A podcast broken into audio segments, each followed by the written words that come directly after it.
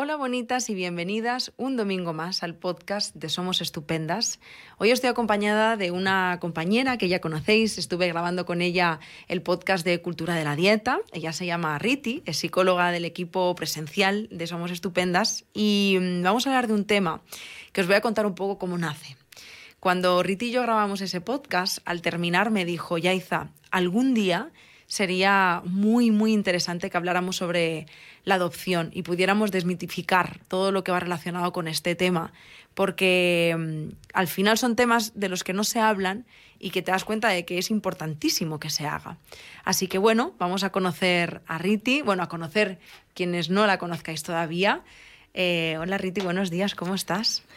Buenos días, pues muy contenta con este temazo que, bueno, como has comentado, ya, ya te propuse porque, bueno, es un tema que, que aún está muy invisibilizado y, y que pienso que, que hay que darle un espacio. Total.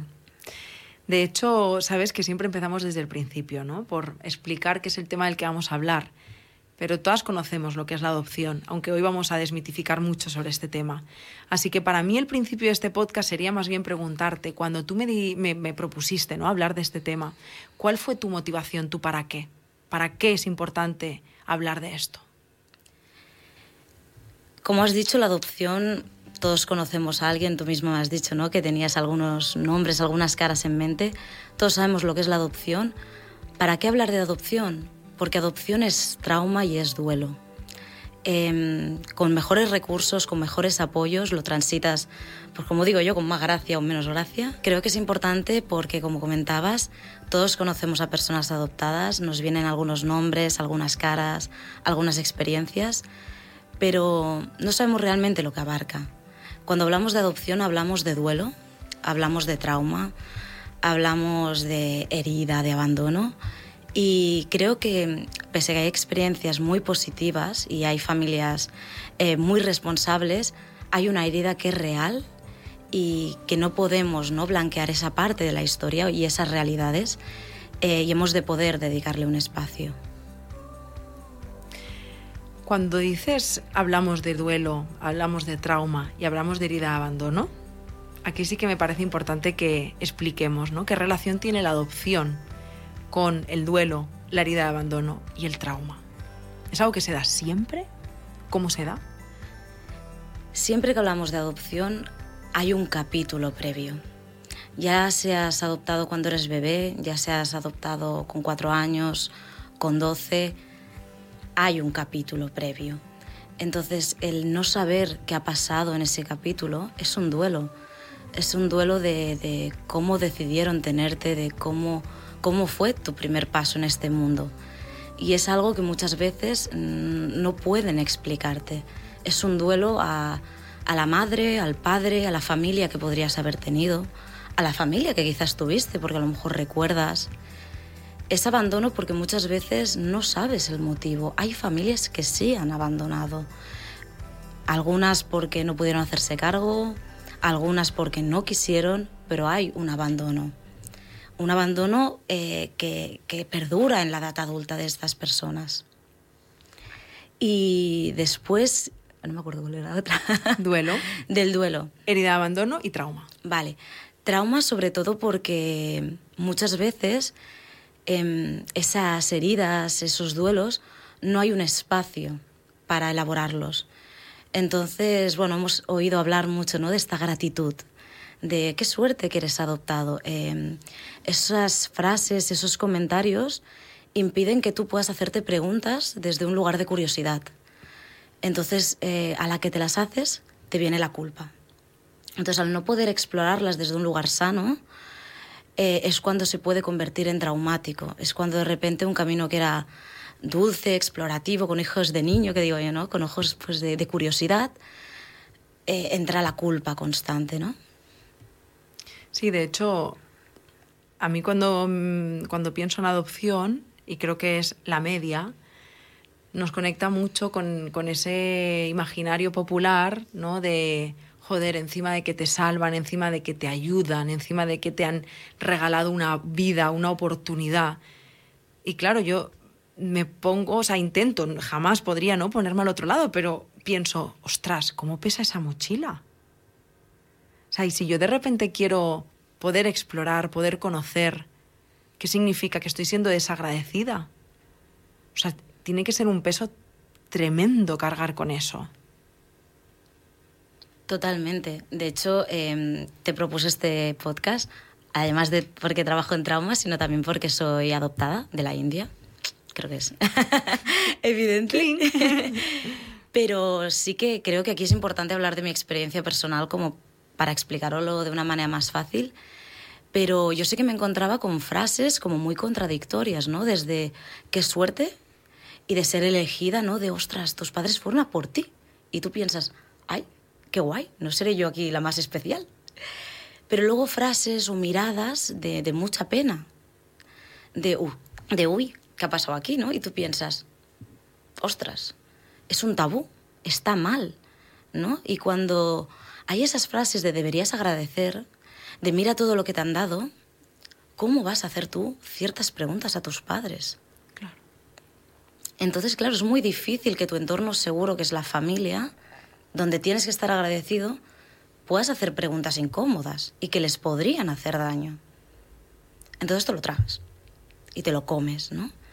Y como psicólogas sabemos que todo lo que, todo lo que nos tragamos, tarde o temprano sale de, otras formas, ¿no? Total. Luego vamos a hablar de vínculos, de hecho me lo voy a apuntar aquí, y de qué forma eh, va a interferir el hecho de que sea una persona adoptada con la forma en la que se va a vincular en su edad adulta. Me refiero en, en la familia, con las amistades, con las parejas, y más conectando con, esa, con ese trauma y esa herida de abandono.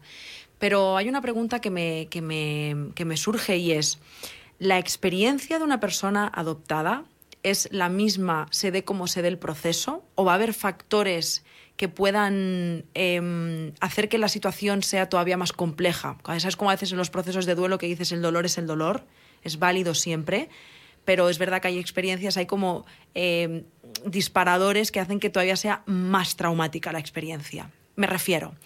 Vamos a poner el ejemplo de una persona que ha nacido y en un periodo relativamente corto de tiempo se produce una adopción a una persona que está eh, desde su nacimiento en eh, casas de acogida, familias de acogida, hasta que se da el proceso de adopción. ¿Se puede vivir diferente? ¿Hay alguna diferencia a nivel de experiencia vital y de trauma? Claro, nosotros se ha, hablado mucho ¿no? de, de la, del vínculo de, de, la persona gestante con el bebé, ¿no? Y de, cómo desde que estamos en la barriguita ya, ya hay una afección, ¿no? Y de cómo, bueno, esos primeros días en el sistema límbico afectan muchísimo. Entonces, creer que porque hemos sido adoptados de más pequeños hay menos afección, eso no tiene por qué ser así.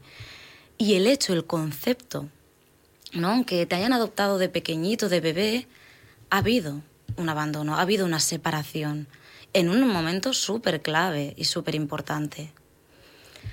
Es verdad que cuando esa persona ha podido hacer vínculos y romperlos y, bueno, el cómo se le explica. Porque, por ejemplo, ¿no? en las adopciones eh, transraciales, ¿no? las internacionales, muchas veces aquí hay el tema del lenguaje. ¿no? Hasta que este niño adquiere el lenguaje, ¿cómo le explicamos por qué lo hemos sacado de allí, ¿no? Porque hay una romantización de, ostras, qué bien, han venido mis padres. Tú de niño no sabes que son tus padres. Tú ves a dos personas, randoms total, que te sacan de lo que tú conoces, sea mejor o peor. En ese momento hay que mirarlo en, en ojos de niño, no en ojos de adulto, que vemos todas las ventajas que va a tener. Ese niño sabe quién es su cuidadora, sabe cuál es su sitio, tiene su supervivencia garantizada, que a nivel de apego es lo que les interesa. Y vienen unas personas y te cambian. Y como muchas veces no te lo pueden explicar, tú simplemente, como un saco, ¿no? Claro, eso es muy traumático, porque no te permiten hacer el duelo de, esas, de esos vínculos. Esa cuidadora es tu vínculo seguro. Ese otro niño es como tu hermano, ¿no? Es como tu primo. Ahí hay muchas cosas que se rompen. Adopción responsable. eh, cuando estábamos preparando como el, pequeño escaleta, ¿no? la pequeña escaleta de este podcast, eh, has mencionado la importancia de hablar de la adopción responsable. Justo el otro día, y voy a empezar como lo que te contaba antes, justo el otro día eh, lo comentaba con Jordi, yo hace muchos años que he dicho no quiero ser madre, si algún día lo soy, también por una cuestión biológica, tengo una endometriosis de caballo, como digo yo, eh, tengo, soy totalmente disfuncional en cuanto a reproducción se refiere y muy probablemente pues no pueda ser madre en algún momento de forma biológica, pero la adopción es algo que siempre he contemplado. Cuando lo comparto, incluso yo misma, no me voy a excusar yo aquí como que fuera yo la más deconstruida del mundo, Em, he escuchado comentarios o cosas, ¿no? Como invitándome a la reflexión de, pero ¿cómo vas a adoptar, no? Si estos niños están chalaos, en plan, vienen todos fatal, tienen una de taras impresionantes. Y yo también supongo que por todo lo que aprendo con vosotras, por mi proceso personal y como estudiante de psicología, digo, mira, lo que es innegable es que esas, esos niños, esas niñas, ¿no? Pues vienen con esa herida de abandono, con esos traumas, eh, con ese proceso de duelo a sus espaldas pero ojito también con quién adopta. O sea, no podemos pensar que por el hecho de que hemos hecho este acto heroico de salvamiento, ¿no? De hemos salvado a esta persona, de repente nos convertimos en hacer el bien. ¿Qué pasa con todo esto? Aquí entra el gran tema, ¿no? Yo creo que mm, primero en cuanto al niño, ¿no? En cuanto a las personas que van a ser adoptadas sí que hay mucha polémica entre esto de, normal, ¿no? Son niños normales. Claro que son niños normales. Bueno, como psicólogas ya sabemos que esto de normal o no ya, ya queda un poco desfasado. Pero hay una herida. Algunas más graves, menos graves, también sabemos todo a nivel bioquímico, ¿no? A nivel de trastornos heredados. Entonces, ese niño sí que tiene más papeletas para desarrollar pues, unas heridas, unos traumas, unas dificultades muchas dificultades que también a veces se hiperdiagnostican, ¿no? TDAH, eh, este niño, pues no sé, tiene rabietas. Bueno, este niño está intentando readaptarse, está intentando reajustarse a unos nuevos vínculos, a una nueva realidad, ¿no? Y a veces intentamos como patologizar en vez de decir, espera, que a lo mejor es una respuesta súper adaptativa dentro de recalibrarse, ¿no? Entonces, bueno, hay que ser conscientes ¿no? de, estas papeletas, de, de esa mochila y eso es adopción responsable. Entonces yo a las personas que se planteen esto, em, nosotros hacemos este podcast también porque se ha hablado de la parte buena. Existe, por suerte, existe la parte buena. Existen familias increíbles que, que, se, que se forman, que se revisan, pero también existen muchas que no. Y te comentaba antes que la adopción es un proceso, es una medida de protección al menor no al adulto. Entonces, en todo momento, el foco ha de estar allí, no en las necesidades de los padres. Para los padres es un deseo, un deseo precioso, pero un deseo. El que tiene necesidades es el niño. Entonces, como padres, yo primero diría revisar, revisarse, hacerse preguntas. Hay muchas familias con heridas. Yo he trabajado con muchas mamás con heridas de pérdidas de niños, Em, de haber intentado un proceso de adopción que al final no ha salido. Hay una herida allí, hay una herida que es importante sanar, tanto para el niño como para ellas mismas, porque al final, ¿desde dónde vas a construir esa nueva relación? Justo, me nacía esa pregunta, ¿no? ¿Desde dónde adoptas? Bueno, y como parejas, porque claro, al final la pérdida de un niño genera una herida, es un duelo en esa pareja se van a reconstruir o, vamos a poner a otro niño y aquí no ha pasado nada, ¿no? Entonces es muy importante, yo diría, revisarse, informarse y formarse. Informarse en, bueno, en cuál es el proceso, en, en, bueno, en estas mochilas y formarse es decir, bueno, yo siempre digo que como padre no tienes la obligación de saberlo todo, solo haría falta. Los hijos no venimos con un manual de instrucciones, pero sí la responsabilidad de decir, hey, yo aquí ya no llego, esto ya no, no sé cómo se hace, ayúdenme, ¿no? Y para esto estamos, tanto los psicólogos como los profesionales que nos hemos formado en todo esto, para daros una mano. No solo los niños, ¿no? Que a veces enviamos siempre a los hijos, sino, hey, y a nosotros. ¿Cómo le explico este relato a mi hijo? ¿Cómo integro la adopción en la familia, en la sociedad, en la cultura que va a vivir? Total. En la cultura que va a vivir. Y es que antes justamente lo has mencionado. Em, yo creo que me parece importante que hablemos de, la, de las adopciones transraciales. Hay una parte que lo has mencionado, hay una parte cultural que va a estar presente, que no puedes dejarla de lado. ¿Cómo sería esto en una adopción responsable? O sea, en tu carta de las reinas magas, como mujer racializada, adoptada, tanto desde lo personal como desde lo profesional, ¿cómo hubiera sido para ti el ideal, no? Si es que lo ha sido o cómo podría serlo, ¿no? De a mí me hubiera encantado X desde la infancia. Claro, una receta única no hay, em, pero creo que muchas veces, por ejemplo, se peca de, no, mi hijo ya sabe que es adoptado, ¿no? O en mi caso era evidente, ¿no? Em, si mi padre tiene los ojos azules, está claro que yo no tengo los ojos azules, ¿no? Pero no por eso es tan evidente, no es tan obvio. Esa persona necesita muchas conversaciones y conversaciones adaptadas a las diferentes edades. No le puedo contar lo mismo a un niño de cuatro años que a un adolescente de 15, ¿no? Entonces, ese relato hay que actualizarlo. Y creo que el darle también ese espacio a, su herencia, porque a mí una frase que me decían mis padres que me parecía muy tierna, me decían, tú eres una india catalana, ¿no? Y era... biografía de Instagram, me perdona, pero es que necesito que te pongas la india catalana, por favor. Total. Además tiene como un poco de flow, ¿no? la india catalana. Y era un poco para preservar esa parte, ¿no? Es súper importante em, cómo nos vemos. nuestra raza forma parte de nuestra identidad. Y bueno, y la historia, ¿no? La herencia genética y la herencia cultural está allí. Entonces creo que es muy importante. Yo, por ejemplo, de pequeña sonaba muy inocente, porque lo que decimos, india evidente. Pero a mí cuando alguien me decía, eres negra, yo pensaba, uy, yo me veía blanca. ¿no? Yo me veía como el resto, entonces tenía que hacer como este check. Entonces cuando miraba a mi alrededor, ¿no? En busca de esta representación, no veía caras como las mías. Por suerte tengo una arma pequeña, entonces ahí había como el match, pero no sabía, no veía caras adultas, ¿no? Entonces creo que en esta carta de los Reyes Magos, como dices, creo que es súper importante en la medida que se pueda, si esta persona en su lugar de origen tiene algún familiar, tiene algún primo, algún abuelo que pueda en algún momento, bien preparado, bien organizado, explicarle algo de su cultura, de su herencia, de su familia también, ¿no?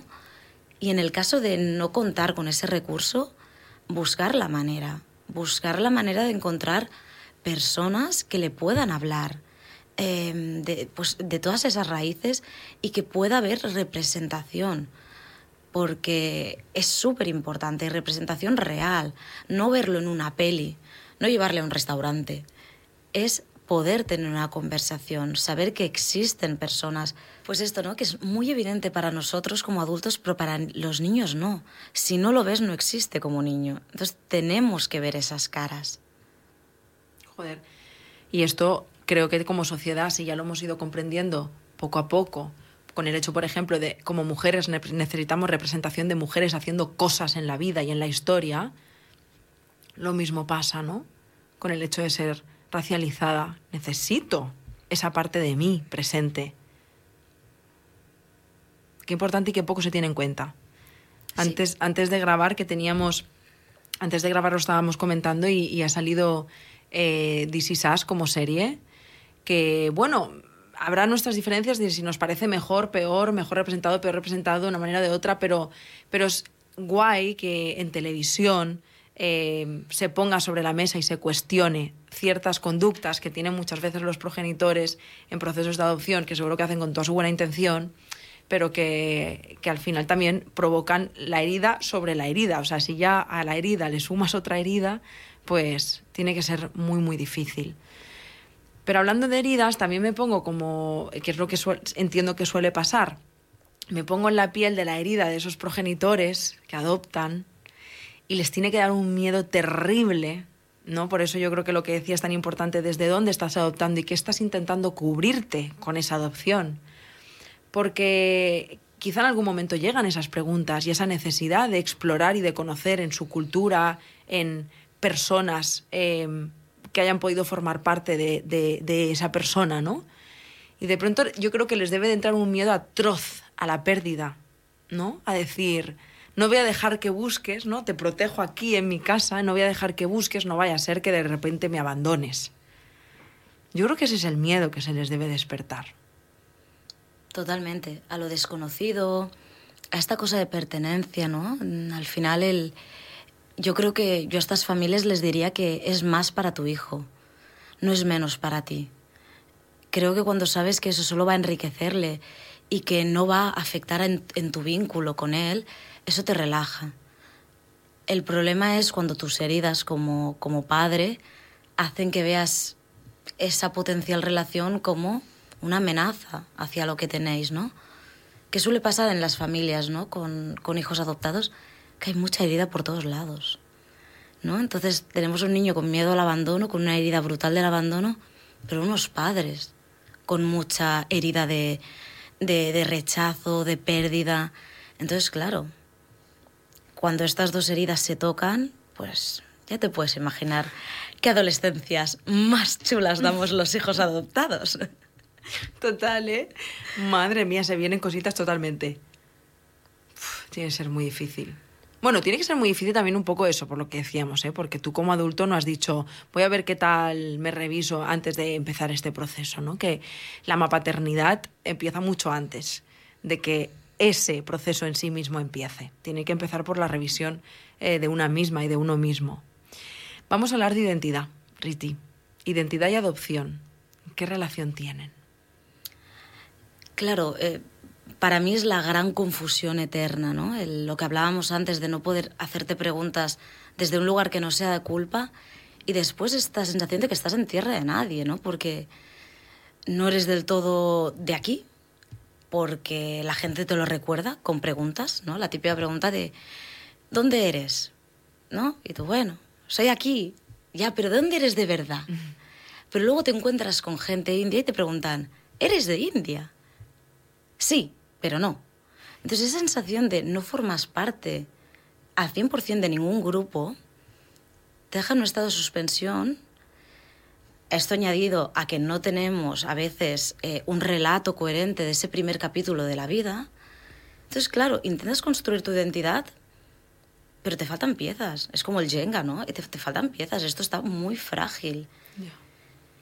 Y bueno, para sobrevivir lo que vemos em, es que muchas personas pueden polarizarse, ¿no? Desde intentar pues, ser ese hijo perfecto, que encaja, que, ¿no? que intenta alinearse a los valores y a la forma de ser de sus padres, o a ese hijo que por agotamiento o por verse incapaz de conseguir eso, se revela, ¿no? Y aquí hace como la gran catarsis. También puede ser que una misma persona experimente los dos polos, ¿no?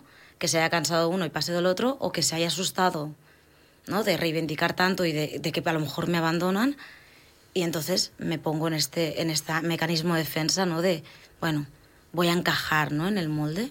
Mm. Joder, y encima en procesos de, por ejemplo, en etapas como la adolescencia, que es tan importante el grupo, el construirse desde ahí, tiene que ser. Que, o sea, es como menudo lío. Es, em, he conectado mucho con lo que has dicho de esa fragilidad. Es que es, me faltan piezas para construirme.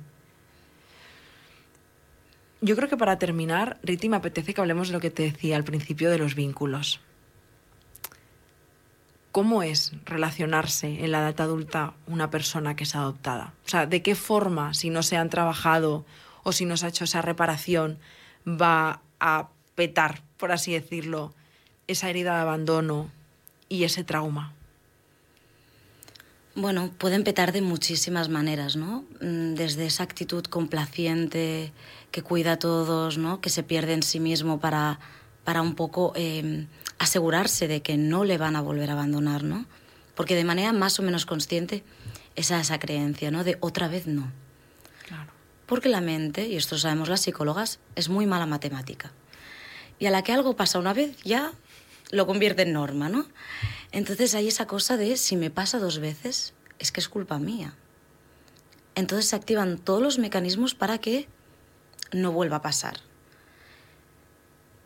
Pero también sabemos que a veces desde la revolución puede ser em, que se pongan en duda los vínculos, ¿no? Voy a probar si este vínculo es suficientemente fuerte, voy a buscar cualquier evidencia que me demuestre, ¿ves? No podía contar contigo, ves otro que me abandona, ves otro que me falla, ¿no? Claro, ¿cómo construyes tu mundo relacional cuando partes de estos exámenes, de estas pruebas? Y sobre todo cuando hay gente a tu alrededor, ¿no?